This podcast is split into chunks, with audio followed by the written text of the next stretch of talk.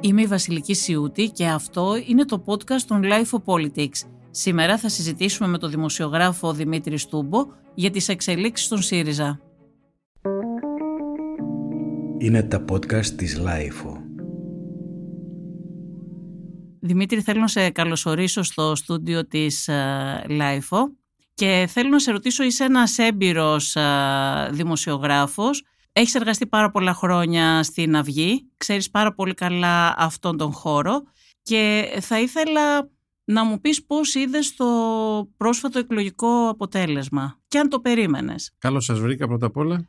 Εκείνο που έχω να πω είναι ότι δυστυχώς ή ευτυχώς προσωπικώς περίμενα την ήττα για να είμαι ακριβής. Το τεράστιο μέγεθος νομίζω δεν το περίμενε το ίδιος ο Πρωθυπουργός, ο σημερινός και χθεσινός. Αλλά τα, το γεγονός ότι ο ΣΥΡΙΖΑ Προοδευτική Συμμαχία είχε αποκοπεί σε ένα μεγάλο βαθμό από τις εξελίξεις και την πραγματικότητα ήταν μια δική μου δια, διαπίστωση, θα εξηγήσω και τους λόγους. Το έλεγα, το εξηγούσα, το έγραφα. Δεν νομίζω ότι υπήρξε πολλοί κόσμος που ήθελε να, να ακούσει, όπως λέω εγώ, ή να αφουγκραστεί τα δεδομένα. Τα δεδομένα υπήρχαν και υπήρχαν από το 19. Αλλά πολλοί και στο ΣΥΡΙΖΑ, όπως και σε άλλα κόμματα, αυτό συμβαίνει πολλές φορές στις ηγεσίες των πολιτικών κομμάτων, εκλαμβάνουν την ε, προσωρινότητα ως μονιμότητα και ιδιαίτερα τους εκλαμβάνουν τους πολίτες σήμερα ότι περίπου είναι σταθεροί. Δεν είναι σταθεροί. Και δικαίωμά τους είναι αυτό να επιλέγουν σήμερα να ψηφίσουν εμένα, αύριο εσένα, να μου τζώσουν εμένα ή οτιδήποτε.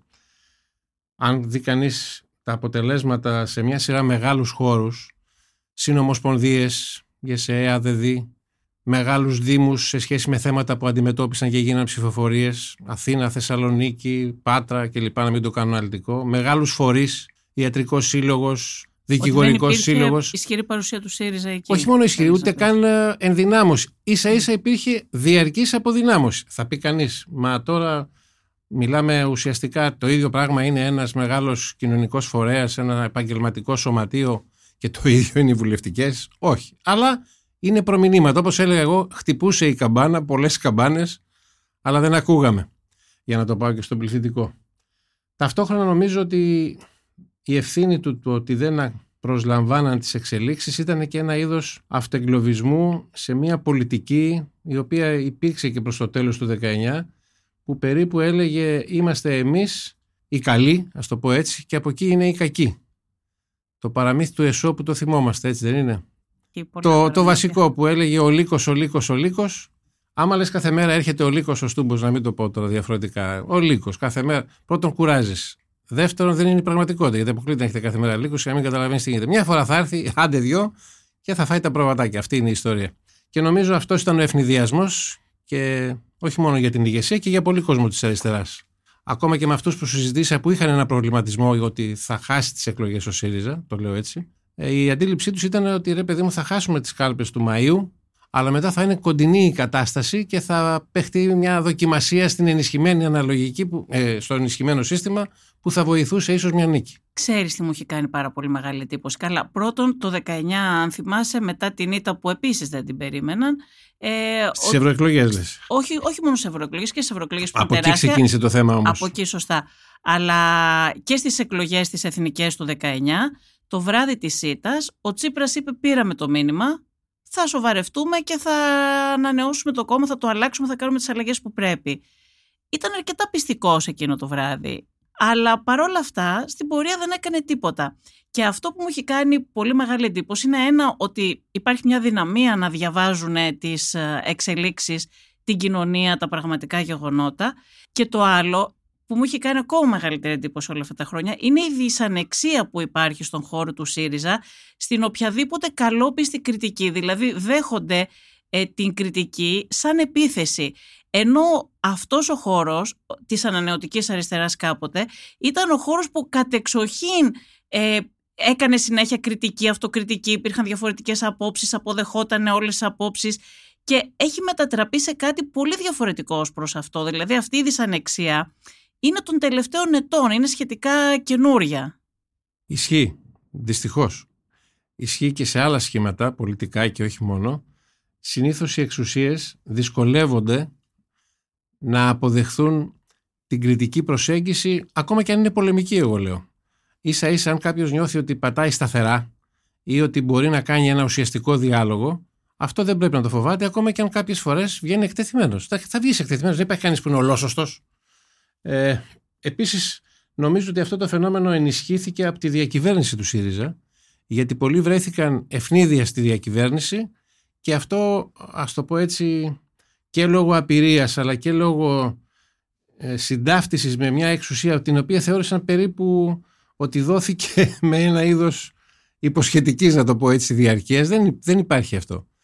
Και ταυτόχρονα νομίζω ότι λείπει η προσπάθεια του να παρακολουθήσει τα ζητήματα όπως εξελίσσονται σήμερα στον κόσμο σε μεγάλο βαθμό άρα να κάνεις και προσαρμογές σε, μια, σε ένα πολιτικό σχεδιασμό.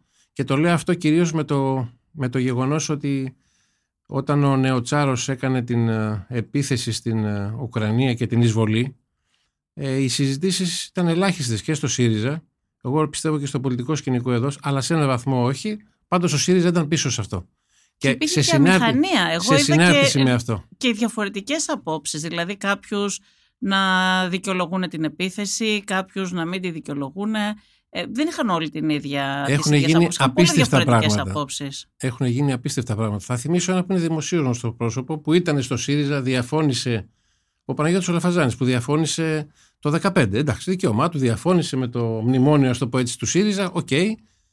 Από εκεί και πέρα είχε διαμορφώσει ένα σύστημα που νόμιζε ότι θα αποδώσει πολιτικά τη ΛΑΕ. Έφυγε από τη ΛΑΕ, έφτιαξε ένα δικό του κόμμα και δυστυχώς πριν από ένα χρόνο πήγαινε ερχόταν στη ρωσική πρεσβεία, να το πω ευγενικά, και, και έλεγε ότι σωστά έγινε αυτό που έγινε στην Ουκρανία. Θα έλεγα ότι αυτό δείχνει ότι τι μπορεί να συμβεί σε ένα στέλεχος της παραδοσιακής αριστερά, όπως θέλετε, πέστε το. Αλλά απ' την άλλη, θέλω να πω ότι σήμερα οι συζητήσεις λείπουν στο να είναι συγκεκριμένες και τα επιχειρήματα να γίνονται σε αντιπαραβόλη ώστε να μπορώ εγώ ως πολίτης κάπως να συγκρίνω αν μπορέσω ή όχι. Ένα δεύτερο ε, που θέλω να το πω σε όσους μας ακούσουν ε, είναι το ζήτημα με την απλή αναλογική. Ήταν πάγια θέση της μικρής αριστεράς ή της μεγάλης. Αυτό είναι γνωστό και στην Ελλάδα και σε άλλες χώρες. Ισχύει αυτό ότι για λόγους καλύτερης και πιο δημοκρατικής καταγραφής θέλαν την απλή αναλογική. Η διαφορά είναι ότι όταν ψηφίσεις ένα τέτοιο εκλογικό σύστημα δεν το κάνεις μόνος σου. Αυτά τα έλεγα από το 16 όταν ψήφισε ο ΣΥΡΙΖΑ την απλή αναλογική.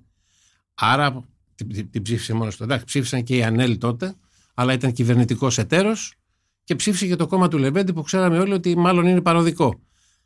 Εκείνο που έπρεπε να κάνει τότε κανείς ήταν να καταφέρει να έχει τη συμμετοχή και άλλων δυνάμεων σε αυτό το εκλογικό σύστημα. Όχι, δεν υπήρξε. Βεβαίως δεν ήταν και λογική ότι ε, πολλοί στο διάλογο που έγινε και τώρα, πολλοί νομίζουν και συνάδελφοί μας δυστυχώς ότι η απλή αναλογική ψηφίστηκε το 18 ή το 19 για να δυσκολέψει τη Νέα Δημοκρατία. Εντάξει, μέσα στην πολιτική όλα παίζουν, αλλά δεν ψηφίστηκε το 18 και το 19, ψηφίστηκε το 16. Σιγά που ήξερε το 16 ο Τσίπρας ή οποιοδήποτε άλλος ότι θα άντεχε μέχρι το 19 πρώτον και δεύτερον ότι μετά το 19 θα είχε συμβεί αυτό το εκλογικό αποτέλεσμα που είπες πριν και μετά η τετραετία. Το δεύτερο στοιχείο, για να το πάω στο βασικό, νομίζω ότι νομίζω ότι το έχουν γράψει και πάρα πολλοί συνάδελφοι και είναι σωστό. Είναι η πρώτη φορά που η αξιωματική αντιπολίτευση στη χώρα ε, καταγράφει μια τέτοια ήττα. Όταν μάλιστα η ίδια αξιωματική αντιπολίτευση ισχυριζόταν, εντάξει, δικαίωμά της, αλλά φάνηκε. Ότι είναι η χειρότερη ότι είναι η χειρότερη κυβέρνηση. Εξ αντιδιαστολής θα έλεγε κανείς, εγώ το έλεγα και πριν, αν αυτή είναι η χειρότερη κυβέρνηση, αυτό σημαίνει ότι εμείς είμαστε οι χειρότεροι. Εμείς το λέω με την έννοια ότι ναι, δεν κρύβω ταυτότητα, αλλά προσπαθώ να κρατάω τη διοντολογία, την επαγγελματική και τη δημοσιογραφία. Γιατί πιστεύω και εκεί τα έχουμε κάνει λίγο σμπαράλια στη χώρα μας και σε άλλες χώρες, αλλά εδώ λίγο περισσότερο. Άμα είναι η χειρότερη κυβέρνηση, εσύ πώς αντιμετωπίζεις αυτό το πράγμα, όταν έχεις αυτές τις καταγραφές που είπα πριν, κοινωνικά και επαγγελματικά, και μετά στις βουλευτικές και πάει λέγοντας. Εκείνο που επίσης υπάρχει και θέλω να το πω και με ανησυχεί πολύ είναι ότι δυστυχώς σε αυτή την πορεία τη δωδεκαετή περίπου της βαθιάς κρίσης της χώρας που έκλεισε αυτός ο κύκλος, ο οποίος δεν το κατάλαβε, έκλεινε και τώρα έκλεισε. Το λέω και πολιτικά, το λέω και λίγο οικονομικά, κοινωνικά όχι τόσο. Αλλά όποιος ήθελε να βλέπει τα πράγματα, και όχι μόνο για την Ελλάδα, γιατί είχαμε και άλλες χώρες, τα έχουμε ξεχάσει τέλος πάντων. Για την Ελλάδα μιλάμε τώρα, έπρεπε να βλέπεις ότι παρά τις νέες μεγάλες κρίσεις που αντιμετώπισε η κυβέρνηση Μητσοτάκη, ε, δεν τα πήγε για πέταμα για να συνεννοηθούμε. Το λέω και για την πανδημία, το λέω και για την να ιστορία. Να πάρουμε λίγο την πανδημία, να σας πω κάτι. Μα και εκεί που τα πήγε πολύ άσχημα, πάλι ας δούμε την κριτική που γινόταν από την πλευρά του ΣΥΡΙΖΑ. Πάλι δεν γινόταν η σωστή κριτική. Δηλαδή, ας πούμε στην πανδημία. Στην αρχή έκανε το lockdown. Το lockdown όλες οι λογικές φωνές είπαν ότι ήταν σωστό εκείνη την περίοδο. Και γρήγορα το έκανε. Ναι. αυτή ήταν η σωστή κίνηση που έκανε στην αρχή την πρώτη περίοδο. Όλοι επιδοκίμασαν αυτή την πολιτική του lockdown. Ο ΣΥΡΙΖΑ ήταν αντίθετος, ήταν αντί. Χωρίς να έχει κάποια λογική εξήγηση. Ντεμή, ντεμή. Και έτσι και αλλιώς. Ε, ναι. Το μαύρο άσπρο επανέρχομαι. Μετά, Το έκανε. όταν η κυβέρνηση άρχισε να μην τα πηγαίνει καλά στη δεύτερη φάση της ε, πανδημίας ή όταν άνοιγε, όταν έκλεινε την κατηγορούσε ο ΣΥΡΙΖΑ γιατί έκλεινε, όταν άνοιγε την κατηγορούσε γιατί άνοιγε, αλλά μία ε, θετική και ολοκληρωμένη πρόταση ότι εμείς προτείνουμε αυτό και είμαστε σταθεροί σε αυτό που λέμε και όταν το κάνετε θα σας επιδοκιμάζουμε και όταν δεν το κάνετε θα σας αποδοκιμάζουμε, δεν υπήρχε. Ήταν πάντα αντί, χωρίς εξήγηση και χωρίς μια δική του ε, πρόταση για το τι πρέπει να Ναι, γίνει. είχε, είχε δομικές αμφισημίες και στο συγκεκριμένο θέμα. Θέλω να ξεχωρίσω την περίπτωση του Ξανθού, ο οποίος γενικά Βεβαίως, είχε όχι, πιο έχετε σοβαρή δίκιο. προσέγγιση. Ναι, ναι. Αλλά Ο απ' την Ξανθός άλλη- ξεχώρισε Απ' την πράγματι. άλλη είχε στην αντίστοιξη με τον Πολάκη. Ένα παράδειγμα. Τα οποία τα έχω πει δημοσίως, δεν τα λέω εδώ για πρώτη φορά. Και δεν τα λέω πίσω από την πλάτη ούτε του Ξανθού ούτε του Πολάκη. Θέλω να με σαφεί. Πρώτα τα λέω ευθέως, δεν έχω εκπρόσωπο, δεν με εκπροσωπεί κανείς. Λοιπόν, από εκεί και πέρα κρινόμαστε όλοι. Εκεί λοιπόν είχε αυτές τις αμφισημίες και είναι χαρακτηριστικό ότι ακόμα και στο πώς επένδυε αυτή την τακτική ο ΣΥΡΙΖΑ, πολλές φορές έλεγε Είμαστε η χειρότερη χώρα στον αριθμό των θανάτων κτλ. Το οποίο δεν ήταν αληθές. Όπως είχε τις στατιστικές, οι χειρότεροι δεν ήμασταν. Μπορεί να ήμασταν στην κάτω μεριά του πίνακα των απολειών κτλ. Επίσης, να θυμίσω τις μονάδες εντατικής θεραπείας. Αντί να λέει ότι και εγώ έκανα μια προσπάθεια παρότι είχα τότε το, το τρίτο μνημόνιο που κατάφερα και έκανα τις μονάδες εντατικής θεραπείας περίπου στη χώρα. Τις κλίνες τώρα λέμε τώρα. Ε, περίπου 500 άφησε περίπου ο ΣΥΡΙΖΑ, να το πω έτσι, ως διακυβέρνηση. Τις αύξησε ο Μητσοτάκης. Τις αύξησε. Πέρασε τις χίλιες. Έχει σημασία τώρα η λεπτομέρεια. Αν είναι 1102. Πες το αυτό ότι ναι, αλλά απ' την άλλη τα δομικά του ΕΣΥ που δεν ήταν απλά της κυβέρνησης Μητσοτάκη, ήταν διαχρονικά τα τελευταία πολλά χρόνια και όχι μόνο από την κυβέρνηση του ΣΥΡΙΖΑ, δεν το αντιμετωπίζεις. Μα αν μιλούσε έτσι όπως μιλάτε εσείς τώρα, θα ήταν πολύ πιο πιστικός και στον κόσμο. Το να λες όχι σε όλα και να είσαι αρνητικός και να τα παρουσιάσεις όλα μαύρα, ακόμα και εκεί που δεν είναι μαύρο, που είναι γκρι ας πούμε, ε, αυτό σε συμβάλλει στο να... Και και δεν συμβάλλεις και με μια θετική πρόταση. Ο Ξανθός, για παράδειγμα, που αναφέρατε πριν, και πραγματικά είναι ένα πάρα πολύ καλό παράδειγμα, γιατί δεν έκανε αυτό που έκανε, ούτε κάνει κεντρική ηγεσία. Δεν θα πάρω τον Πολάκη, εγώ θα πάρω την κεντρική ηγεσία. Ο Ξανθός ήταν πάντα, δεν είπε ποτέ κάτι παράλογο, δεν είπε ποτέ κάτι αντίθετο που, από αυτά που έλεγαν και οι επιστήμονες, ε, οι περισσότεροι. Ε, προσπαθούσε να συμβάλλει θετικά με προτάσεις, έκανε προτάσεις στον τότε Υπουργό Υγείας, στις οποίες κάποιες γίνανε και δεκτές και έδειξε ότι ο άνθρωπος πραγματικά προσπαθούσε να συμβάλλει στην αντιμετώπιση του προβλήματος. Δεν το έκανα, δεν ήταν αυτή όμως η κεντρική γραμμή του Όχι, ΣΥΡΙΖΑ. δεν ήταν, δεν ήταν. Και όχι μόνο σε αυτό το θέμα, σε πάρα πολλά θέματα. Ε, Ούτως ή άλλως, να πω ένα βασικό που θεωρώ που έπαιξε ρόλο στην ανάγνωση που έκανε αυτή η ηγεσία του ΣΥΡΙΖΑ, μέσα στην ηγεσία εννοώ ο Τσίπρας και όχι μόνο ο Τσίπρας, για να είμαστε ακριβείς.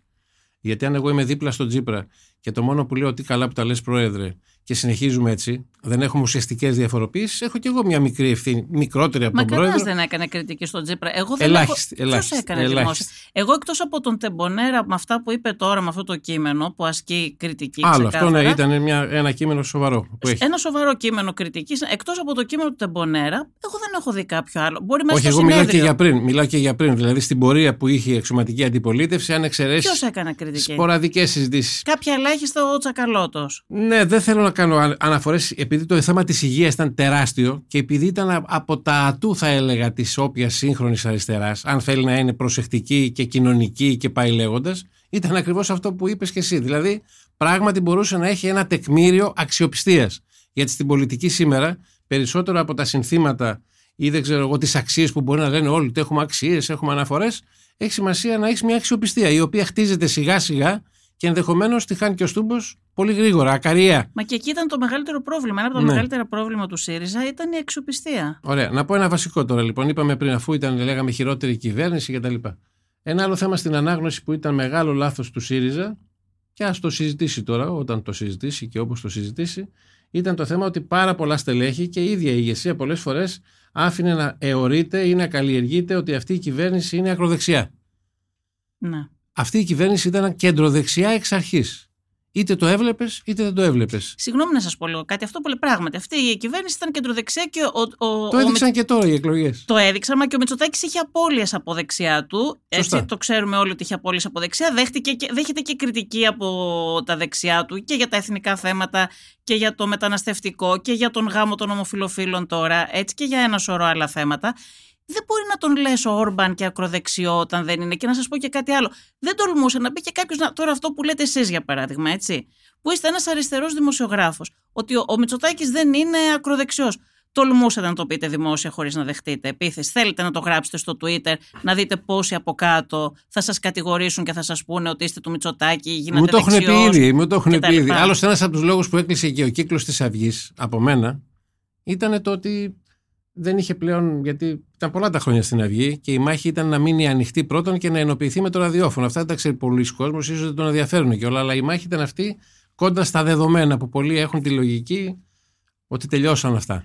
Τα μέσα. Τα μέσα δεν τελειώσαν ποτέ, τελειώνουν αν χάνουν αξιοπιστία ή παρεμβατικότητα. Γιατί είναι άλλο πράγμα η δημοσιογραφία, είναι άλλο πράγμα η πολιτική, άλλο αν συμπίπτουν ή έχουν και αντιπαραθέσεις, είναι άλλο πράγμα τα κινήματα, είναι άλλο πράγμα οι κυβερνήσεις. Έχω βαρεθεί να τα λέω, αλλά κάπου έχουν χαθεί αυτά γενικά. Ωραία. Αυτό ποια είναι η δική σου εξήγηση; Γιατί δηλαδή ένας αριστερός δημοσιογράφος σαν εσένα, αν διατυπώσεις κάτι που είναι το αυτονόητο, ότι ο Μητσοτάκης είναι κεντροδεξιός και δεν είναι ακροδεξιός. Για ποιο λόγο να βγούνε κάποιοι από τον ΣΥΡΙΖΑ και να σου πούνε ότι α, έγινες Μητσοτακικός, έγινες δεξιός κτλ. Γιατί δεν μπορεί κάποιος να, να δεχτεί σε αυτό το χώρο Γιατί πολλές την φορές, αυτονόητη διαπίστωση; επειδή πολλές φορές, όπως λέω εγώ ευγενικά για όλες τις πλευρές, στην Ελλάδα υπάρχει μια ισχυρή καθετοποίηση η οποία περίπου, περίπου επιβάλλει μια ομογενοποίηση σε όλους τους χώρους. Δεν είναι πάντα ε, έτοιμοι και ας το πω έτσι αρκετά αποφασισμένοι οι συνάδελφοί μας να πάνε κόντρα δημόσια σε ζητήματα εκτιμήσεων, κριτικών, αναλύσεων. Συνήθως συμβαδίζουν, όπως λέμε, με την γεωγραφία των μέσων και την συγκυρία πολλές φορές. Δεν θέλω να το πάω τώρα πιο συγκεκριμένα γιατί δεν υπάρχει ένα εξής θέμα, θα το πω τώρα όμως γιατί έμπειρη δημοσιογράφος είσαι και πολλοί άλλοι θα το ακούσουν ή θα το διαβάσουν. Λέω το εξής. Όταν ήρθα από την Ιταλία, δηλαδή μιλάμε τώρα 40 χρόνια πριν σχεδόν, στην Ιταλία υπήρχε και τότε η αυστηρή δεοντολογία που έλεγε ότι ο δημοσιογράφος ο ίδιος δεν κάνει διαφήμιση. Λέω κάτι πολύ απλό. Ε, όταν ήρθα στην Ελλάδα δεν υπήρχε κώδικας δεοντολογίας, έγινε αργότερα. Μα και ο κώδικας Καλά, και δεν δεοντολογία. πολύ τηρείται, Δεν, ναι. έχ- όχι, δεν τηρείται. Δεν τηρείται τώρα. Μιλάμε δεν στα- τηρείται. ναι, και ναι. καλά, ας πούμε ότι ήταν η βαθιά κρίση με την πανδημία και τα λοιπά που οδηγούσε πολλούς συναδέλφους να προσπαθήσουν να στηρίξουν το εισόδημά τους. Αυτή είναι άλλη συζήτηση. Πρέπει να ανοίξει αυτή η συζήτηση Συμφωνώ από την πολύ επόμενη μαζί σου. περίοδο. Τι σημαίνει κάνει διαφήμιση ο ίδιος ο δημοσιογράφος. Είχαμε κάνει και ημερίδες και τα λοιπά. Πάει, έχουν ξεχαστεί αυτά. Τώρα έφυγες τελείως αλλού, αλλά πραγματικά αυτό είναι ένα πολύ μεγάλο θέμα. Όχι, το λέω, για- είναι στο- συνάρτηση. Θεωρώ απαράδεκτο να ακούς ραδιόφωνο, για παράδειγμα, και να ακούς έναν δημοσιογράφο να σου λέει ο ίδιος κιόλας με τη φωνή του, όχι να μπαίνει ένα σποτ, Με τη φωνή του. ότι προτιμήστε τα προϊόντα της τάδε τράπεζας. Αγοράστε το τάδε ή καλοριφέρ. αγοράστε- Ναι, καλ- είναι το καλοριφέρ άντε και είναι και λίγο πιο αθώο, εν πάση περιπτώσει, αλλά να διαφημίζεις τράπεζα. Να διαφημίζεις τράπεζα και να λες Οτιδήποτε. προτιμήστε τα Οπλικά προϊόντα αυτής της- συστήματα έχει γίνει και, και άλλα πολλά. Καλά, οπλικά είναι και Όταν υπάρχει είχα και έρθει, κρίζα πάντως λέω, διαφήμιση. είχα γράψει και κάποια σχόλια και κάποια άρθρα. Το 92 μιλάμε τώρα. Εντάξει, και ενοχλήθηκαν πολλοί συνάδελφοι τότε, δεν πειράζει. Αυτό το έβαλα τώρα παρεμπιπτόντως γιατί με ενδιαφέρει να ακούνε οι πολίτες και να σκέφτονται. Ότι είναι άλλο πράγμα. Τώρα τι να θυμίσει το Μακαρί, τον Τράγκα, ας πούμε, λέω ένα παράδειγμα. Ακραίο. Ο δημοσιογράφος οφείλει να έρθει σε σύγκρουση με τις εξουσίες. Λογικά. Με την πένα του, με τη φωνή του, με την εικόνα του πολλές φορές. Εντάξει, από εκεί και πέρα όλα κρίνονται και εμείς κρινόμαστε. Αλλά το λέω και με μια άλλη ζημιά που γίνεται. Πιστεύω πολλοί νέοι συνάδελφοι αυτό που μαθαίνουν είναι η προσαρμογή στο κυρίαρχο. Το κυρίαρχο πολλές φορές μπορεί να είναι και θετικό, μπορεί να είναι και αρνητικό. Εντάξει, δεν είμαστε όπως είναι άλλες ακραίες περιπτώσεις, αλλά εδώ τώρα ξέρουμε καλά ότι δεν υπάρχει μία προσπάθεια να βελτιωθεί, να το πω έτσι, η ποιότητα της δημοσιογραφικής ε, πάλης και προσπάθειας. Και υπάρχουν και κακές αμοιβές για τους περισσότερους και πάει λέγοντας. Είπα, καλά αμοιβόμενοι, αλλά με δεοντολογία δουλειά. Και αυτό χαλάει και πολλά νέα παιδιά, το λέω παρεπιπτόντως.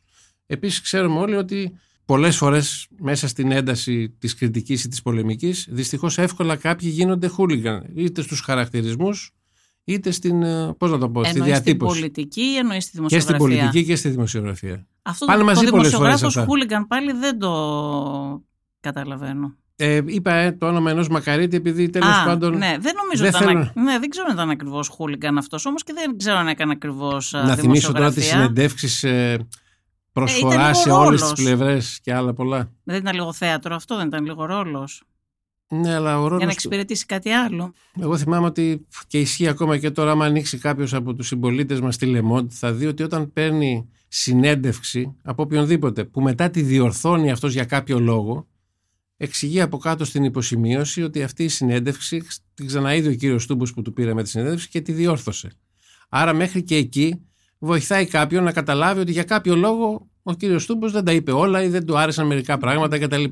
Άρα να πάμε λίγο προς τα μπρος. Το λέω και με την αφορμή που συζητάμε και επειδή και εσείς βγάζετε μια ωραία δημοσιογραφική προσπάθεια που έχει πολλές, πολλά χρώματα κτλ. Αλλά να το βοηθήσουμε παραπάνω. Οι πολίτες πιστεύω δεν ακούνε, δεν διαβάζουν περισσότερο προσεγγίσεις πιο, πιο ψαγμένες να το πω έτσι. Συνήθως αυτό που λέμε που εντυπωσιάζει, που κάνει φασαρία, τα ξέρουμε αυτά τώρα. Είναι και παλιός νόμος δημοσιογραφίας. Θα μου πει κανείς, τώρα είσαι και παλιός. Οι εφημερίδες κάποτε κάναν κάτι πρωτοσέλιδα τρελά. OK. Okay. Θυμάμαι ότι έζησα και την ιστορία του νερού του Καματερού, για να πω ένα παράδειγμα. Μην πω τώρα πώς παίξαν διάφορες εφημερίδες τότε. Με αυτή την έννοια. Και το λέω περισσότερο για τους νέους ανθρώπους που αύριο θα γίνουν δημοσιογράφοι ή που σήμερα δοκιμάζονται από έναν άγριο, να το πω ευγενικά, ιδιοκτήτη ή αρχισυντάχτη, να, να καταλάβουν ότι έχει σημασία η Καλά, αξιοπιστία δεν, Δεν είναι εύκολη υπόθεση η ενημέρωση. Ένας πολίτης που θέλει να είναι καλά ενημερωμένος ε, πρέπει να διαθέσει πάρα πολύ χρόνο και να διαβάσει πάρα πολύ και να ψάξει πάρα πολύ. Δεν είναι απλή υπόθεση. Έχει πάντως περισσότερα μέσα σήμερα να διασταυρώσει, αν, αν το κάνει όμως. Αν ναι. το κάνει. Ναι, έχει περισσότερα μέσα, περισσότερη μεγαλύτερη πρόσβαση στην πληροφόρηση, είναι αλήθεια αυτό το πράγμα. Απλά χρειάζεται να διαθέσει και χρόνο. Ούτε γίνεται απλά εμπιστεύομαι τον Στούμπο ή τη Σιούτη και τους ακολουθώ τυφλά κτλ. Σίγουρα πρέπει να δοκιμάζεις και την αξιοπιστία των δημοσιογράφων που διαβάζεις και ακολουθείς και κατά πόσο στο πέρασμα του χρόνου αυτοί έχουν αποδείξει ότι είναι αξιόπιστοι ή δεν είναι αξιόπιστοι. Αλλά δεν αρκεί αυτό. Χρειάζεται πάρα πολύ δουλειά από τον πολίτη για να είναι ναι, ενημερωμένος και δεν ξέρω και πόσο χρόνο έχει ο κόσμος και πόσο ε, και συνήθως το γρήγορο που λέμε είναι αυτό που λέει η γρήγορη παρουσίαση. Ναι, γρήγορη αλλά με κάποια τεκμηρίωση. Έχουν συμβεί και πρόσφατα και πριν ένα χρόνο κάποιοι νεκροί που δεν ήταν νεκροί, να θυμίσω, και από επίσημα πρακτορία και εδώ και όχι μόνο εδώ και στο. Να μην λέμε ότι είμαστε χειρότεροι. Μιλάς για τον Εύρο που κάναμε και εμείς το ρεπορτάζ αυτό. Για όχι, το... όχι, όχι. Μιλάω για τους καλλιτέχνες που βγήκε. Ποιος ήταν ο Μάγκας, ήταν το που είχε, είχε γραφτεί. Θυμήθηκα τώρα. Α, λες γι' αυτό. Ότι ναι, είχε ναι, ναι, πεθάνει ναι, και ναι, ναι. βγήκαν ανακοινώσεις και από κόμματα κτλ. Ναι, θέλω να πω είναι μια στοιχειώδης λογική ότι ο άλλος πρέπει να πατήσει ένα φρένο να διασταυρώσει που λέμε στοιχειοδός κάτι που είναι και σοβαρό τέλος ναι. πάντων. Άλλο πράγμα να λες πέθανε τούμπο και άλλο πράγμα να μην έχει πεθάνει και να προσπαθήσεις. Γιατί και μέχρι εκεί φτάνουμε στο σημείο να γίνονται παιχνίδια, λέω. Ναι, ναι. Με ένα μικρό τρόπο. Ναι. Αυτό το είπα, ξαναλέω, γιατί δεν, η γνώμη μου είναι ότι στην Ελλάδα ακόμα και τώρα και οικονομικές δυνάμεις αλλά και πολιτικές δυνάμεις θέλουν την απόλυτη καθετοποίηση ή την προσπαθούν, την επιδιώκουν. Να πάμε λίγο στη δυσανεξία για να σε πάω λίγο πίσω και στον ΣΥΡΙΖΑ που θέλω να σε ρωτήσω. Ε, για τη δυσανεξία, πώς πώς την ερμηνεύει σε αυτή τη δυσανεξία στην κριτική που υπάρχει σε αυτό το χώρο τα τελευταία χρόνια και που δεν υπήρχε καθόλου. Δηλαδή, ο χώρος ανανεωτικής αριστεράς ήταν πάρα πολύ ανεκτικός. Εσύ που έχεις γνωρίσει και την προηγούμενη περίοδο του χώρου και την τωρινή. Μήπως έχει αλλάξει πάρα πολύ, μήπως έχει επηρεαστεί και από τη συνεργασία που είχαν με τους ΑΝΕΛ, μήπως είναι ένα ε, είδος πολύ διαφορετικό ο ψηφοφόρος του ΣΥΡΙΖΑ από τον ψηφοφόρο του συνασπισμού; Υπάρχουν διαφορές γιατί πρώτα απ' όλα η, να το πούμε και συνολικά η διόγκωση του συνασπισμού ΣΥΡΙΖΑ στις διάφορες φάσεις αν δεν είχε προκύψει η χρεοκοπία της χώρας δεν θα ήταν τουλάχιστον τέτοιου μεγέθους. Εδώ συνδυάστηκαν πολλοί παράγοντες όπως λέμε για να φτάσει στο σημείο να να φανεί ως αξιωματική αντιπολίτευση, στο παρελθόν μιλάω τώρα, ο ΣΥΡΙΖΑ και μετά να διεκδικήσει και τη διακυβέρνηση. Αν δεν υπήρχε η προηγούμενη χρεοκοπία του τότε δικοματισμού, πολλοί πολίτες δεν θα δοκίμαζαν τον μέχρι τότε άφθαρτο νεαρό Τσίπρα ή το ΣΥΡΙΖΑ και πάει λέγοντας. Πήγε κατευθείαν εκεί που ήθελα να πάμε. Ε, ωραία, ας σε ρωτήσω τότε, ας το πιάσουμε από την αρχή το πράγμα, γιατί και εγώ θα ήθελα να το πιάσουμε από την αρχή. Έχω την εντύπωση ότι ο ΣΥΡΙΖΑ και ο Αλέξης Τσίπρας δεν κατάλαβαν ποτέ γιατί κέρδισαν το 2015. Έχεις εσύ αυτή τη συμφωνία μαζί μου σε αυτή τη διαπίστωση ή έχεις άλλη άποψη; Όχι, να πω ψηλοσυμφωνώ, αλλά να το, να το εξηγήσω. Αν ένα πολιτικό κόμμα της σημερινής αριστεράς ε, είναι έτοιμο στο όνομα του να διεκδικήσει την εξουσία να παρακάμψει μια σειρά ζητήματα, αργά ή γρήγορα θα έχει πρόβλημα. Να θυμίσω το τότε δίλημα ε, λέγανε πολλοί, μα είστε έτοιμοι να κυβερνήσετε, παρά ότι βλέπανε τη χρεοκοπία. Το λέω καλόπιστα. Από διάφορες πλευρές, κοινωνικές και πολιτικές. Και η απάντηση ήταν: Είμαστε έτοιμοι. Μα, μα το πρώτο εξάμεινο του ΣΥΡΙΖΑ απέδειξε ότι δεν ήταν έτοιμος. Εγώ, όπως είπα και τότε, δεν το λέω τώρα εκ των υστέρων, είπα: Τρακάρισε ο ΣΥΡΙΖΑ και δεν τρακάρισε απλά για τον κύριο Βαρουφάκη. Ο κύριος Βαρουφάκης ήταν μια ακραία εκδοχή, όμως ήταν το νούμερο δύο της κυβέρνησης τότε και που χειρίστηκε με τον τρόπο που χειρίστηκε με, με το ρίσκο να πάμε πολύ, πολύ χειρότερα από ό,τι πήγαμε. Άρα θέλω να πω, όταν δεν είσαι έτοιμος, ε, αρχίζεις και μπαίνεις σε ένα παιχνίδι που τρέχεις συνέχεια από πίσω χωρίς να έχεις τον πραγματικό σχεδιασμό το δικό σου κάπως πιο σταθερό και να ξέρεις πού πατάς. Και επειδή αναφερθήκαμε και ηλικιακά, εγώ νομίζω ότι μια σειρά νεότερα πρόσωπα δεν έχουν δοκιμαστεί επί του πεδίου όπως λέω εγώ. Βρέθηκαν ξαφνικά όπως λέω στις μεγάλες πτήσεις γι' αυτό και πολλές φορές είναι απότομες οι πτώσεις. Ε, ένα γεγονός ας το πούμε όταν η κουλτούρα του να καταλαβαίνεις τη διαφωνία και να προσπαθείς να κάνεις μια αποτελεσματική σύνθεση ή επιλογή πλειοψηφική σημαίνει ότι έχεις και την, ε, την προσπάθεια σταθερά πρώτα να ακούσεις και μετά όπως έλεγαν και οι αρχαίοι να πατάξεις να το πω έτσι, έτσι δεν είναι. Ε, τώρα το, το να προσπαθήσω να ακούσω έχει λείψει και όχι μόνο στην αριστερά, για να σε εννοηθούμε. Μα δεν κυβέρνησαν κιόλας. Το σχέδιο της Τρόικα υλοποιούσαν και τον τελευταίο χρόνο που είχαν μια μεγαλύτερη ευχέρεια να, κάνουν και κάποιες, να αναπτύξουν και κάποιες δικές πρωτοβουλίες, αλλά και την περίοδο της Τρόικας μπορούσαν να κάνουν κάποιες πρωτοβουλίες. Υπήρχαν πέρα από τα δημοσιονομικά που ήταν περιορισμένοι. Γίναν μερικές κινήσεις για να είμαστε δίκαιοι σε μερικά ζητήματα οικονομικά. Να πω ένα παράδειγμα. Ναι. Θυμάμαι τώρα τη ρύθμιση που έλεγε ότι πρέπει να υπάρχει η, η, η αιτιολογημένη ε, εξήγηση της απόλυσης, ιδιαίτερα για τις μεγάλες εταιρείες. Και σε ένα βαθμό τότε ε, συγκρατήθηκαν οι Μιλάω για πιο μεγάλα πράγματα, Δημήτρη. Δηλαδή, λέω για παράδειγμα, στην παιδεία μπορούσαν να γίνουν περισσότερα πράγματα. Στη δημόσια διοίκηση, στη δικαιοσύνη. Η μεταρρύθμιση της δικαιοσύνη. Η δικαιοσύνη είναι ένα πολύ καλό παράδειγμα. Είναι ένα Δεν πολύ την καλό παράδειγμα. η Τρόικα τη μεταρρύθμιση στη δικαιοσύνη που μπορούσε. Όχι. Δεν κάναν τίποτα. Και παραμένει και τώρα πρόβλημα. Ή ότι ήταν ο Παπαγγελόπουλος. Εσύ πώς έβλεπες ότι ο, ο ισχυρός άνθρωπος της δικαιοσύνης του ΣΥΡΙΖΑ ήταν ο Παπαγγελόπουλος, ένας άνθρωπος που προερχόταν όχι μόνο από τη δεξιά και τη σκληρή δεξιά. Ήταν ο επικεφαλής της ΑΕΠ. Ο επικεφαλής της ΑΕΠ επί Τα είπαμε τότε, τα γράψαμε. Τώρα θέλω να θυμίσω κάτι όμως, γιατί δεν θα το ξέρω. Θα πούνε τώρα κάνει τον έξυπνο μετά. Εμείς ως Αυγή τότε, ακόμα και σε μια ψήφιση μαζί με τη Νέα Δημοκρατία ενός νόμου για τις offshore, είχαμε φτιάξει ένα αρκετά θορυβόδες πρωτοσέλιδο που λέγαμε offsite ή offshore. Απέναντι στην κυβέρνηση του ΣΥΡΙΖΑ. Γιατί ήταν λάθος. Άφηνε τεράστιες δυνατότητες στις offshore εταιρείες. Το οποίο μετά από μια εβδομάδα άλλαξε και τότε δεν το ψήφισε η Νέα Δημοκρατία. Το λέω ως μείζον παράδειγμα θα μου πει και Στο μνημόνιο όμως νομίζω ότι και εσείς είχατε γράψει τότε ότι τέλος το μνημόνιο την ώρα που ψήφιζε ο ΣΥΡΙΖΑ τα μνημόνια. Το τρίτο Για το μνημόνιο. δημοψήφισμα. Ε, Για ποιο; Νομίζω την επόμενη του δημοψηφίσματος υπήρχε ένα πρωτοσέλιδο της Αυγής που παρουσίαζε, ε, έλεγε τέλος το μνημόνιο, τέλος η Τρόικα, κάτι τέτοιο. Μπορεί στην εκλογή. Δεν θυμάμαι καν το πρωτοσέλιδο τώρα της εκλογικής νίκης του ναι, Γενάρη. Δεν το θυμάμαι. το δεν ήμασταν ναι. αμεμπτοί, δεν λέω αυτό. Άλλωστε, να το πω και διαφορετικά, όταν ξεκίναγε η περιπέτεια της διακυβέρνησης από το ΣΥΡΙΖΑ, πολλοί περιμέναν και εντός χώρας και εκτός χώρας, πολλοί ας πούμε έχουν ξεχάσει ότι σε άλλες χώρες γινόντουσαν επαφές και συζητήσεις που βλέπανε στο ΣΥΡΙΖΑ ίσως το ενδεχόμενο να μετακινηθεί λίγο η σκληρή γραμμή της Γερμανίας τότε, να το πω έτσι χοντροκομμένο. Άλλο το πώς και με ποια μέθοδο. Εκεί βρέθηκε ο ΣΥΡΙΖΑ να το αναγνωρίσουμε αυτό μόνος. Και για το χειρισμό που έκανε, Μιλάω για την περίοδο του εξάμεινου. Και οι μόνοι ήταν πριν και ο Σαμαράς μόνος ήταν και ο, όχι, όχι, όχι. ο Παπανδρέου ε, μόνος ήταν. Ο Σαμαράς, η κυβέρνηση Σαμαρά, να θυμίσω ότι ούτως ή άλλως παρότι είχε βάλει σε ένα κανάλι, ας το πούμε το τότε μνημόνιο, ασχέτως των άλλων αλλαγών, είχε εκκρεμότητες και ένας από τους λόγους που οι Ευρωπαίοι δεν βλέπανε, ή μάλλον κάνανε μια κριτική σκληρή και στην κυβέρνηση Σαμαρά, ήταν ότι δεν μπόρεσε να αντιμετωπίσει το θέμα της φορολογίας, να υπενθυμίσω και της φοροδιαφυγής, που θεωρούσαν ότι ίσως ο ΣΥΡΙΖΑ θα το αντιμετώπιζε διαφορετικά. Ισχύει, και την εκκρεμότητα την, την δανειακή, ότι δεν έχει τρέξει μια σειρά ζητήματα με τις δικλείδες. Μην θυμίσω τώρα τις ιστορίες με το email Χαρδούβελ και πώς το ερμήνευε ο καθένας ναι, κτλ. Εντάξει, Είχε άλλη εκκρεμότητα. Αλλά ο, ο Σαμαράς, και το λέω εγώ που αν σου δείξω τα κείμενά μου και τη περίοδου, ασκούσα πολύ σκληρή κριτική στο Σαμαρά, μόνο σκληρή κριτική και τίποτα άλλο.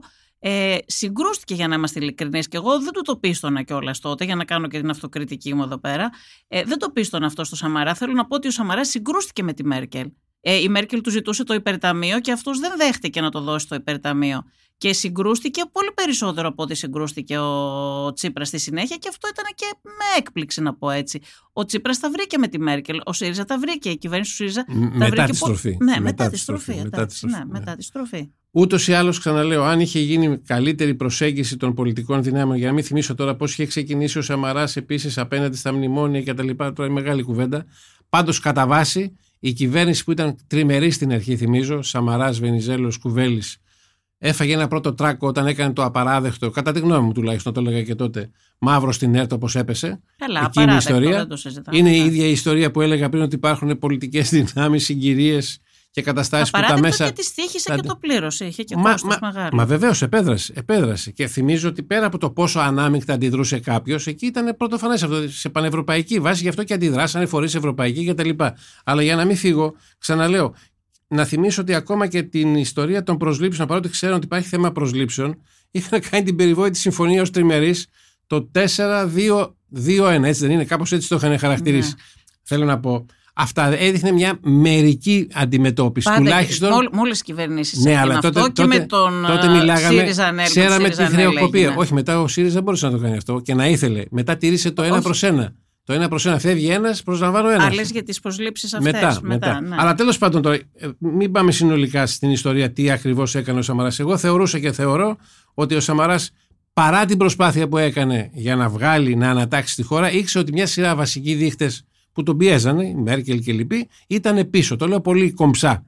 Και ούτε ήταν εκεί το θέμα. Αν δεν ήταν η εκλογή του Προέδρου τότε, να θυμίσω, Δημοκρατίας, αν ήταν άλλη χρονική συγκυρία, ο Σαμαράς επέλεξε, αν θυμόμαστε, Και αυτοί πέτυχαν να- να... μηδενίσουν το έλλειμμα. δεν ήθελε, να δει, δεν ήθελε να δει, νομίζω ότι είχε διαμορφωθεί πλέον κοινωνικά σε σχέση με τις εκκρεμότητες που βρήκε και αυτός. Εδώ έχουμε ακόμα τις ιστορίες που είναι σε εξέλιξη για μια σειρά ζητήματα τώρα. Μην τα πιάσουμε ένα Ναι, προς ναι, ένα. ναι. Τέλος πάντων, ξαναλέω, ούτως ή άλλως, επειδή μιλάμε με τα φρέσκα κουλούρια τώρα, ο ΣΥΡΙΖΑ, ιδιαίτερα μετά το 19, δεν έκανε σοβαρή ανάλυση και κατάληξη ποια ήταν τα λάθη του και τα ελλείμματά του και δεν έκανε και γρήγορες κινήσεις σε σχέση με ένα άνοιγμα στη σημερινή πραγματικότητα και προς τα μπρος. Δεν ξέρω αν θα το κάνει και τώρα. Τώρα είναι πιο δύσκολες οι συνθήκες. Ναι, αλλά κοίτα, ε, εγώ πιστεύω ότι δεν ήταν ο Τσίπρας αυτός που, και αυτό έχω γράψει και στα δικά μου τα κείμενα και στις αναλύσεις, δεν ήταν ο Τσίπρας αυτός που πήρε το κόμμα του 3% όπως λένε και το πήγε στο 33%. Ήταν η συγκυρία αυτή, γιατί άλλωστε να θυμηθούμε, εσύ σίγουρα το θυμάσαι αυτό, ότι στις πρώτες εκλογές που πήρε το κόμμα και το κατέβασε ο Τσίπρας, ο ΣΥΡΙΖΑ έριξε τα ποσοστά του, ήταν πιο χαμηλά από την περίοδο Αλαβάνου.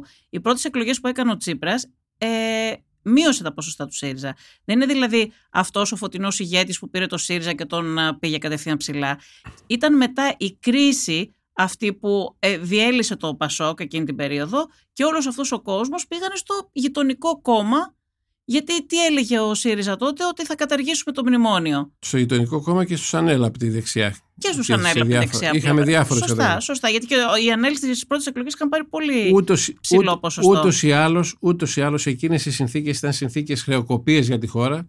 Γλίτωσε την απόλυτη χρεοκοπία, αλλά ήταν πραγματική χρεοκοπία και ανα, αναδιάταξε το πολιτικό σκηνικό. Δεν ήταν Ακριβώς. θέμα ενός προσώπου Δεν μόνος. ήταν θέμα ενός προσώπου. Μα ακριβώς και αν ο ΣΥΡΙΖΑ είχε τη δυνατότητα να το κρατήσει αυτό το πράγμα και ο Τσίπρας είχε ηγετικά πραγματικά προσόντα, θα φαινόταν στο ότι θα μπορούσε να πάρει ε, πραγματικά τη δύναμη που είχε το Πασόκ και να φτάσει το κόμμα του στο 40% και στο 45% που το είχε πάει την τελευταία φορά ε, ο Γιώργος Παπανδρέου. Μέσα από τους... Δεν κατάφερε να κρατήσουν αυτές τις δυνάμεις και από το 15 και μετά, από το δημοψήφισμα και μετά, έχουμε μια διαρκή κάθοδο. Πάντως ο Τσίπρας, για να είμαι εγώ τώρα όσο μπορώ πιο αντικειμενικός όσο γίνεται, ενώ είχε και το ζήτημα της διάσπασης με, την, ε, με τους βουλευτές που ακολουθούσαν τη γραμμή του Παναγιώτη Λαφαζάνη, το Βαρουφάκη κτλ. Ναι. Το σήκωσε αυτό μετά, έκανε μία στροφή, μετά το τρακάρισμα βέβαια.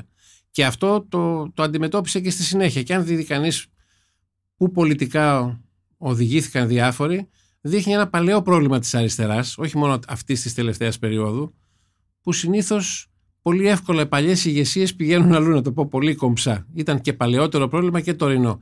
Ενώ, ας πούμε, σε αυτές τις εκλογές έβλεπες ότι στην κεντροδεξιά παλαιοί ηγέτες ή κεντρικά στελέχη ήταν όλα συσπηρωμένα, λιγότερο ή περισσότερο στη μάχη που έδινε ο Μητσοτάκης και η Νέα Δημοκρατία για τη νέα φάση και τη νέα Αλλά δια- και εκεί δεν υπάρχει κριτική, δεν γίνεται τίποτα. Έτσι. ναι, δεν αυτό το ακούγεται είπαμε καμία πριν. διαφορετική Το είπαμε, φωνή. όχι, ισχύει αυτό, αλλά τουλάχιστον ήταν όλοι μαζί. Έχει κάτι για τον πολίτη. Και είχαν και κάτι χειροπιαστό. Το είπα πριν ότι από μεν τη Νέα Δημοκρατία έβλεπε να λέει ότι εγώ αυτά μπόρεσα να κάνω. Θα συνεχίσω πιο σταθερά και θα έχω και μια σταθερή διακυβέρνηση. Επέμενε, πέρασε αυτό στον κόσμο. Θα έχω αυτοδυναμία, θα συνεχίσω να κάνω περίπου την πολιτική αυτή και θα διορθώσω για κάποια πράγματα. Απ' την άλλη, έβλεπε μια πρόταση που δεν υπήρχε να έχει αποδέχτες. Δεν είχε ορατότητα ότι μπορεί να διακυβερνήσει. Με ποιους; Να θυμίσω τις αλλεπάλληλες αλλαγές και έλεγε με όλους, μετά όχι με εκείνον, όχι με τον άλλον. Δεν έβγαινε αυτό. Αλλά κυρίως ήταν το θέμα της ανάλυσης Τι έγινε αυτά τα τέσσερα χρόνια. Και κυρίως πώς στάθηκε στο πεδίο. Στο πεδίο, δηλαδή, σε μια σειρά θέματα από την υγεία, από τα θέματα της οικονομίας και πάει λέγοντας. Ακόμα και για τα θέματα φορολογίας. Είχε μπρο-πίσω και διαφορετικές τοποθετήσεις. Ακόμα και η τοποθέτηση που έκανε ο κύριος Κατρούγκαλος, παρότι πολλοί την υπερβάλλουν, αλλά ήταν κεντρικός τέλεχο ο Κατρούγκαλος, έπαιξε ρόλο εκείνες τις τελευταίες μέρες. Δεν ήταν το, το στοιχείο που έκανε αυτή τη διαφορά, αλλά έπαιξε αρνητικό ρόλο. Και γιατί... εγώ το βρήκα και τόσο αυτό. Ε, εξέφρασε μια άποψη. θεωρώ ότι έγινε περισσότερη φασαρία ε, από ό,τι άξιζε. Περισσότερο αυτή... πανεπιστημιακή άποψη δική του παρά πολιτική, γιατί είχε την εμπειρία να καταλάβει τι γινόταν με την ιστορία αυτή. Να. Εκείνο το βράδυ, σε εκείνο το κανάλι, νομίζω ότι τον πίεσε καλά ο κύριος Γεωργιάδης και του βγήκε μια απάντηση η οποία πρώτα απ' όλα ήταν στο πρόγραμμα, όπως είχαν απαντήσει. Αλλά δεν είναι εκεί, αυτό είναι το επιμέρους.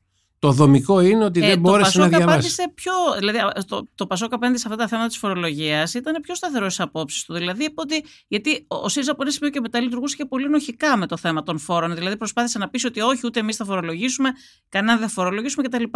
Το όχι, Πασόκ κράτησε είχε, πιο ναι, ναι. σταθερή θέση. Είπε ότι όχι, εμείς εδώ διαφέρουμε με τη Νέα Δημοκρατία. Εμείς εδώ έχουμε μια άλλη πολιτική σοσιαλδημοκρατική που λέει ότι ναι, θα φορολογούμε τον πλούτο, ναι, θα φορολογήσουμε και το υπερασπίστηκε αυτό με σθένος μέχρι τέλους. Δεν έκανε πίσω το ασφαλιστικό, όπως φοβήθηκε ο ΣΥΡΙΖΑ και έκανε Το ασφαλιστικό του ΣΥΡΙΖΑ δεν συζητήθηκε μέσα από τη μνημονιακή πίεση όπως έγινε ο νόμος ο περιβόητος όπως λέμε Κατρούγκαλου. Δεν ήταν η καλύτερη λύση και μετά πράγματι τα μεσαία στρώματα, τα λεγόμενα μεσαία στρώματα μέσα από αυτή τη, την επιλογή τότε ε, έχασαν αίμα, πραγματικά αίμα. Δεν το ξεχάσαν αυτό. Γι' αυτό και τόσο εύκολα μετά επικοινωνιακά ξανακόστησε. Μα δεν είδαμε βαθμό. πουθενά αριστερή πολιτική. Δημητρίδες, εσύ κάπου. Ε, δεν λέμε τώρα για κάποιες μικρές. Ε, στα δικαιώματα, στα δικαιώματα, στο θέμα.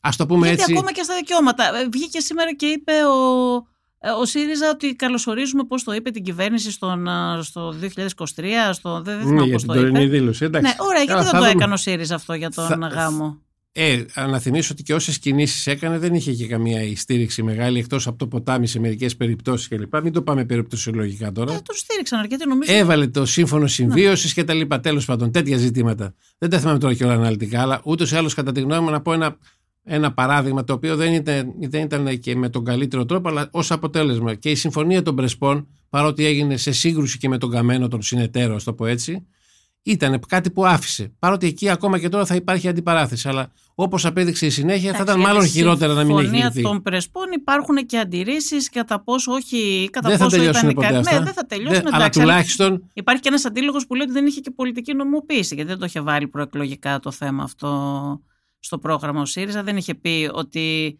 ούτε σε κάποια προγραμματική συμφωνία ήταν. Σύμφωνοι, αλλά και ο Καμένος ισχυρίζεται, έδωσε και μια συνέντευξη χτες, ότι ακριβώς αυτό παραβίασε την, ε, την κυβερνητική συνεργασία των δύο. Καλά, είπε χειρότερα πράγματα. Ο Καμένος είπε ότι τον έβαλαν οι ε, Γερμανοί και το έταξαν Νόμπελ για Αυτά να... Είναι ότι τον κορόιδεψαν κιόλας. Ναι, αλλά κοίτα τι λες τώρα. Λες ότι είναι γραφικότητες.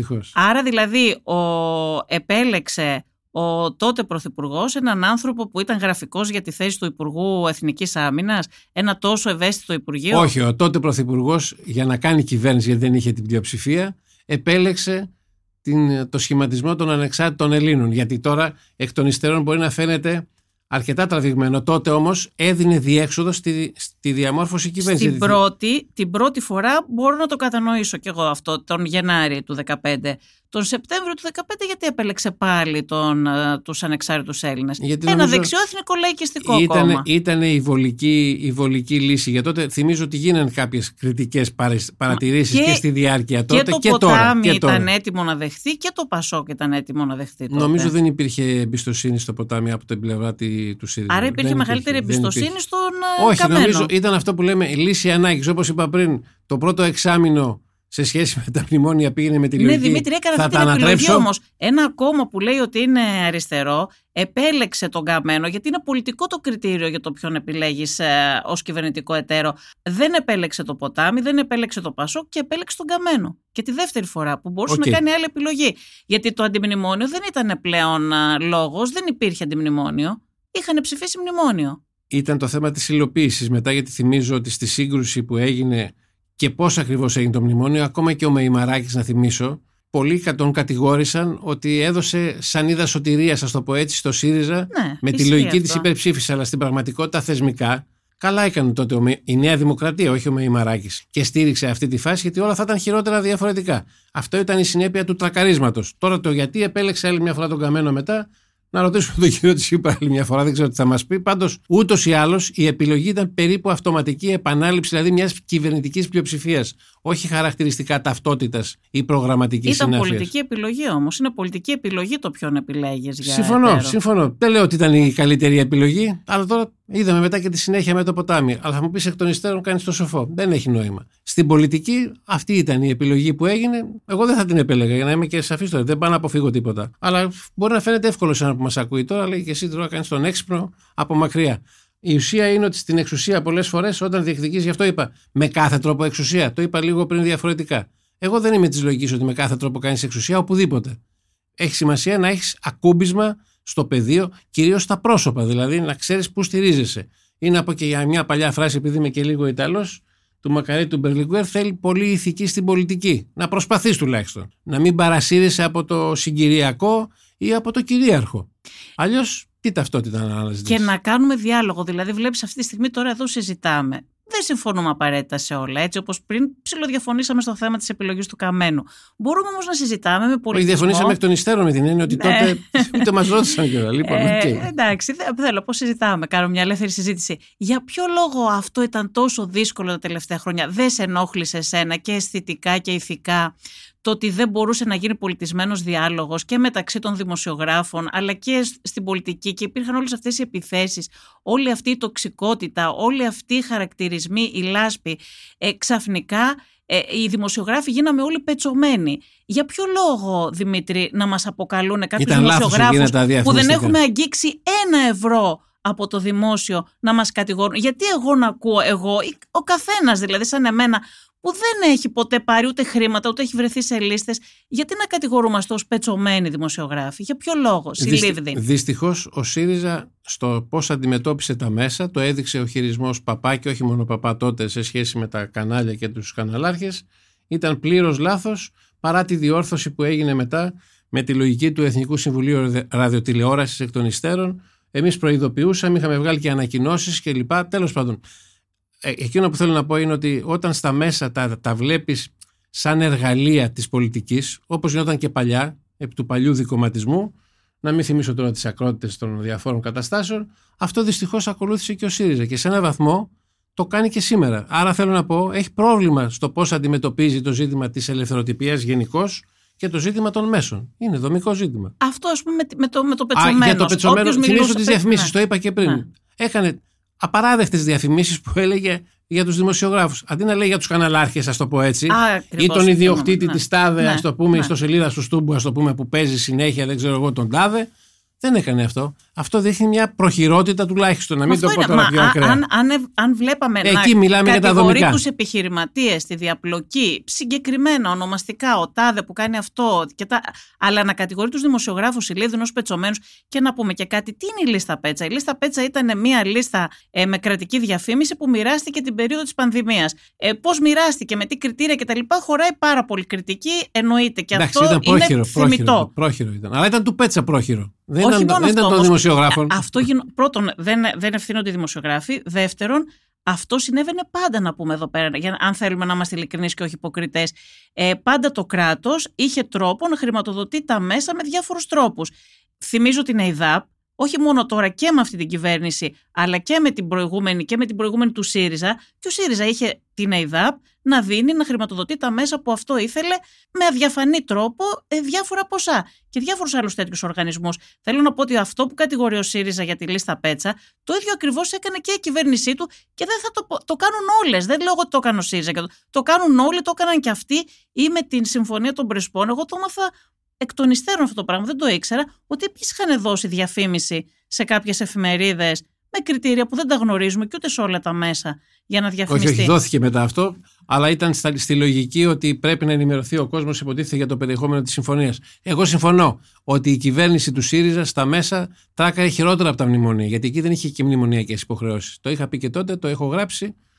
Μπορώ να το Αφήνω όμως αποδείξω μια, αυτό. Μια λάσπη, μια συκοφαντία προς όλους τους Όχι, είναι μια εύκολη προπαγάνδα για να μιλάμε ομά τώρα. Μια εύκολη προπαγάνδα που ήταν και παραμένει πολλές φορές στην επικαιρότητα. Και το βλέπεις. Μια σειρά στελέχη το ότι δεν μπορούν να ακούσουν αυτό που συζητήσαμε πριν.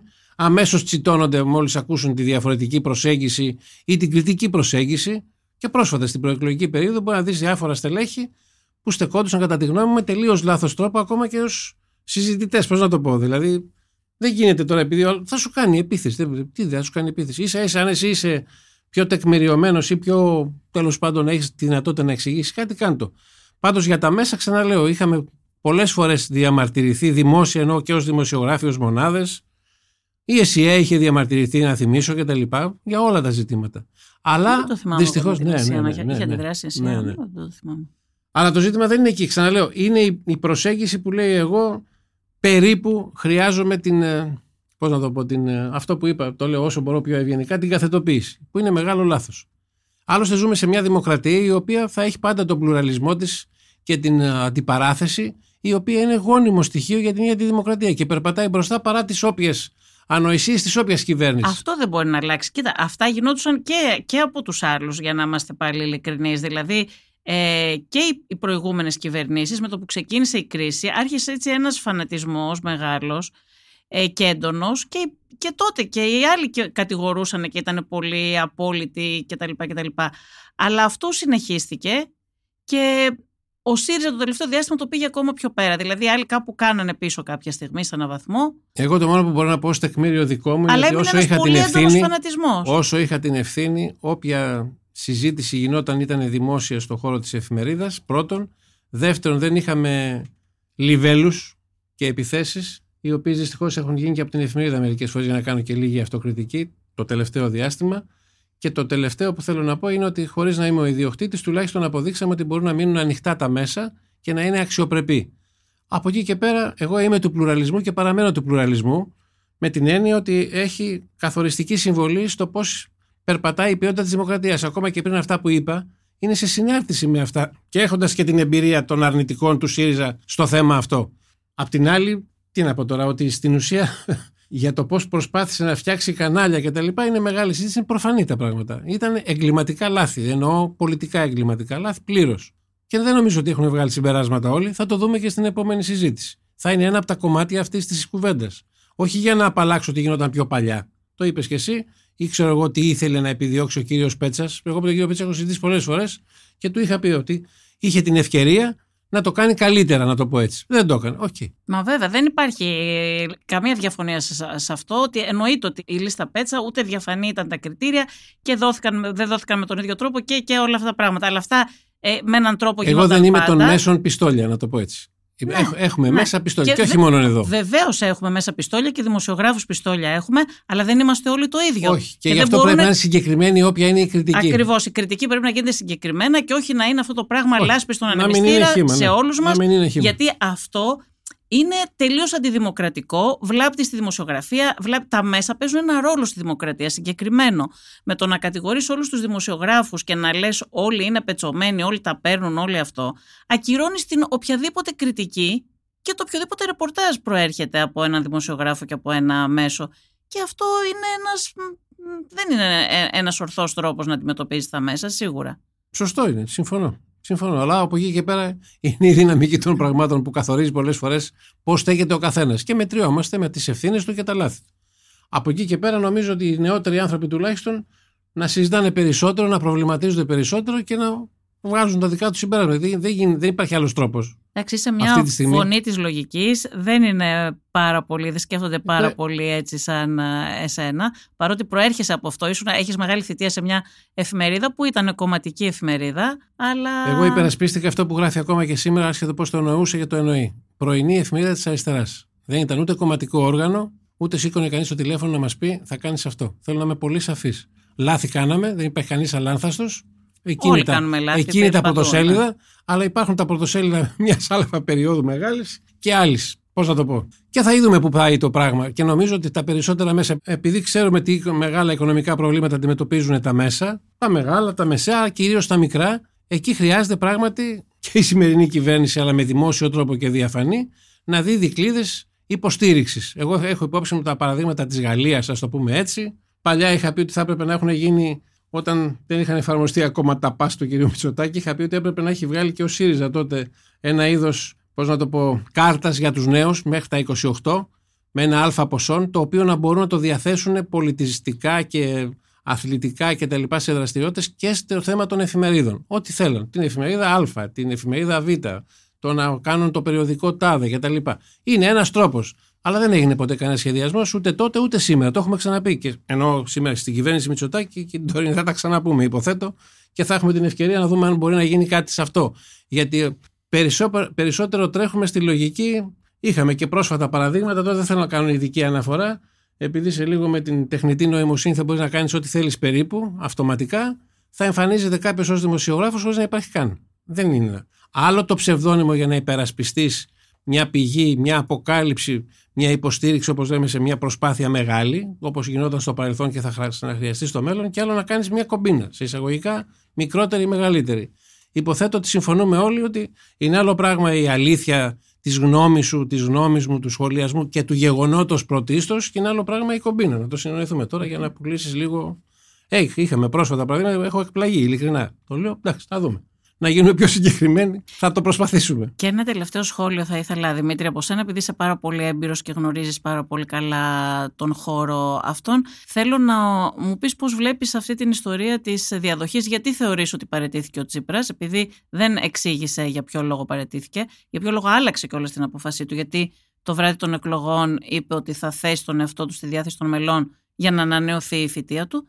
Λίγες μέρες μετά άλλαξε γνώμη και είπε ότι παρετείται γιατί παρετείται και τι πιστεύεις ότι θα γίνει με την ε, υπόθεση της διαδοχής, πώς βλέπεις να εξελίσσεται αυτή η κατάσταση; Τη γνώμη μου την είπα από το βράδυ των εκλογών του Μάη με εκείνο το αποτέλεσμα ότι αυτό έκλεινε ένα κύκλο για το ΣΥΡΙΖΑ και τον κύριο Τσίπρα γιατί πρέπει να παραιτηθεί. Δεν γινόταν να φύγει τότε, πρέπει να δώσει και τη μάχη του Ιούνιου. Αλλά τον ήταν προφανές. το 80% των ψηφοφόρων. Εγώ δεν λέω τώρα. Ε, και αυτό αλήθεια είναι γιατί τον αγαπάει ακόμα πολλοί κόσμος από αυτούς που ξαναψήφισαν το ΣΥΡΙΖΑ, ενδεχομένως και κάποιοι άλλοι που δεν τον ψήφισαν. Δεν είναι εκεί το θέμα γιατί είχες και αποχή που είχε. Μπαίνω λοιπόν στο ψήτο. Σωστά επισημαίνεις, το έχω ξαναπεί, ότι η δήλωση της Κυριακής το βράδυ ήταν άλλων χαρακτηριστικών και η παρέτηση, ο τρόπος που έγινε μετά πέμπτη αν θυμάμαι καλά ήταν, είχε άλλα χαρακτηριστικά. Νομίζω δέχτηκε πολλές πιέσεις και μέσα από το κόμμα όπως είναι προφανές και από στελέχη αλλά και από άλλους παράγοντες απ' έξω από το ΣΥΡΙΖΑ που πίεζαν νομίζω είναι καταγραμμένο αυτό. Άλλωστε και την ίδια μέρα που πήγαινε στο Ζάπιο, πολλοί λέγανε ότι πάει να ανακοινώσει ένα νέο κόμμα. Υπήρξε αυτός ο προβληματισμός ως πίεση τουλάχιστον στον κύριο Ότι Τσίπρα. κάποιοι τους ζητούσαν να κάνει νέο Βεβαίως. κόμμα; Και μέσα ναι. από το κόμμα και απ' έξω από το κόμμα. Θέλω να είμαι πολύ σαφής. Ε, Όμως το ζήγησε πιστεύω αυτό, διότι θα χρειαζόταν κάποια άλλα πράγματα ως πρόεδρος. Ε, τώρα από εκεί και πέρα ήταν σωστή η επιλογή της παρέτησης. Κατά τη γνώμη ήταν σωστή. Έστω και με τον μπρος πίσω αυτό Κυριακή Πέμπτη, να το πω έτσι.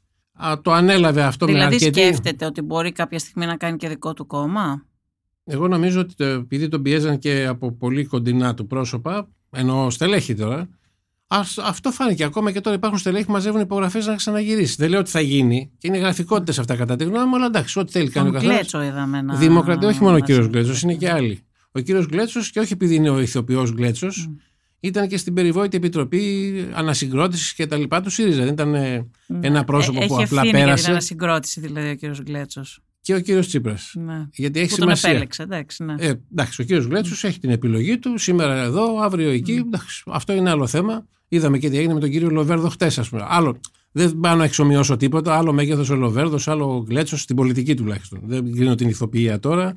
Ούτε αν είναι καλός συνταγματολόγος ο κύριος Λοβέρδος, νομίζω ότι γίνομαι κατανοητός.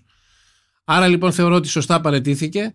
Από εκεί και πέρα η μόνη του πραγματική εξήγηση που έδωσε είναι ότι δίνει στο νέο κύμα μια δυνατότητα να μετρηθεί. Το τι θα γίνει σε πέντε χρόνια ούτε εσείς το ξέρετε ούτε εγώ το ξέρω. Αλλά εγώ κρατάω το ότι είπε ότι μένω στο ΣΥΡΙΖΑ, γιατί όλοι οι πρώην πρόεδροι δεν είναι στο ΣΥΡΙΖΑ. Το είχα θυμίσει και στις εκλογές. Είναι μεγάλη υπόθεση και ότι πήγε στην κοινοβουλευτική ομάδα, αν περπατήσει με τον ίδιο τρόπο έτσι. Δεν έδωσε δαχτυλίδι όπως είχε δώσει ο κύριος Σαραβάνο, να θυμίσω. Σωστό. Εμένα δεν μου αρέσουν τα δαχτυλίδια γενικώ, παρότι είναι προφανές ότι και εσύ διαλέγεις κάποιον κάπου πιο πολύ και ο κύριος Τσίπρας μπορεί να προτιμάει, ξέρω εγώ, τον κύριο Τάδε από τον κύριο Δίν. Άλλο αυτό και άλλο να πεις ότι ξέρεις πρέπει να είναι ο Τάδε. Σωστά. Και νομίζω ότι μέχρι τώρα η συζήτηση έδειξε άλλο πράγμα. Ότι κάτω από την ας την πω σχεδόν μονοκρατορία του κυρίου Τσίπρα, πολλά στελέχη ε, τώρα ζορίζονται κυριολεκτικά να δείξουν την αναγκαία τόλμη, λέω εγώ, γιατί και ο κύριος Τσίπρας όταν ξεκίνησε δεν ήταν ο Τσίπρας όπως ήταν πριν πέντε και χρόνια ή τωρινά. Προεδρικ... Κοίτα, εκεί πέρα νομίζω ότι εσύ το ξέρεις καλύτερα. Νομίζω ότι ο Αλαβάνος βάζοντας τον Τσίπρα μπροστά τότε ήθελε να είναι εκείνος από πίσω. Ναι, άλλα είχε στο μυαλό του ο κύριος Αλαβάνος τότε. Αλλά δεν του βγήκε. Δεν νομίζω ότι ήθελε να αποχωρήσει ακριβώς. Νόμιζω ότι βάζοντας τον Τσίπρα μπροστά. Στα σύγχρονα κόμματα, να... για να μην μπερδευόμαστε, ναι. θεωρώ και εγώ ότι ο επικεφαλής πρέπει να έχει περισσότερες δυνατότητες, αρμοδιότητες και λόγω της εποχής και της ταχύτητας και της χρησιμότητας των αποφάσεων. Αλλά άλλο αυτό και άλλο να είσαι, όπως λέω εγώ, σε μια καλλιέργεια, μονοκαλλιέργεια να το πω έτσι. Οι γενικώς. προεδρικοί πάντως έχουν μεγαλύτερο πρόβλημα αυτή τη στιγμή να βρουν υποψήφιο. Νομίζω όλοι το έχουν το πρόβλημα, γιατί καταλαβαίνουν όλοι ότι έχει σημασία και το πώς θα σταθεί ένα πρόσωπο, όποιο και αν είναι αυτό, τι απολογισμό θα κάνει. Θα καταφέρει αυτό που δεν κατάφερε ο Τσίπρας να ανανεώσει το κόμμα, να το πάει μπροστά. Θα το καταφέρει πολύ δύσκολα πράγματα. Πολύ δύσκολα πράγματα. Είναι όλα συσσωρευμένα αφενός, για να μην κρύβομαι εγώ. Και δεύτερον, θα χρειαστεί πάρα πολλή δουλειά.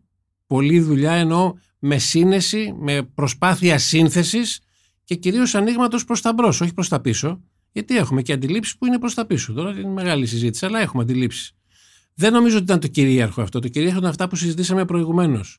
Πώς ανέλυε την κατάσταση το 19, πώς συνέχισες τέσσερα χρόνια στην αξιωματική αντιπολίτευση και γιατί συνεχώς αντί να διορθώνεις ακόμα και τις δημοσκοπήσεις, αν το κλείσουμε με αυτό. Που πολλοί καλλιεργούσαν τη λογική ότι οι δημοσκοπήσεις ζημιώνουν το ΣΥΡΙΖΑ. Και τώρα αποδείχτηκε ότι τον ζημιώνουν από την ανάποδη. Πέτσινες ήταν και δεν έτσι λέγανε. Πετσωμένες, όχι πέτσινες. Ναι. Οκ, άλλωστε και είναι προφανές ότι σε, αν δεν μπορείς εσύ επί του πεδίου να έχεις επαφή και να ακούσεις, νομίζω ότι ό,τι και να σου λένε οι δημοσκοπήσεις, κάτι δεν πάει καλά με σένα και την προσπάθειά σου. Εκεί ήταν το πρόβλημα. Και είναι και πιο δομικό κατά τη γνώμη, γι' αυτό θα είναι και πιο δύσκολο. Σε ευχαριστώ πάρα πολύ, Δημήτρη. Εγώ ευχαριστώ για την άνετη συζήτηση. Να είστε καλά, καλές προσπάθειες.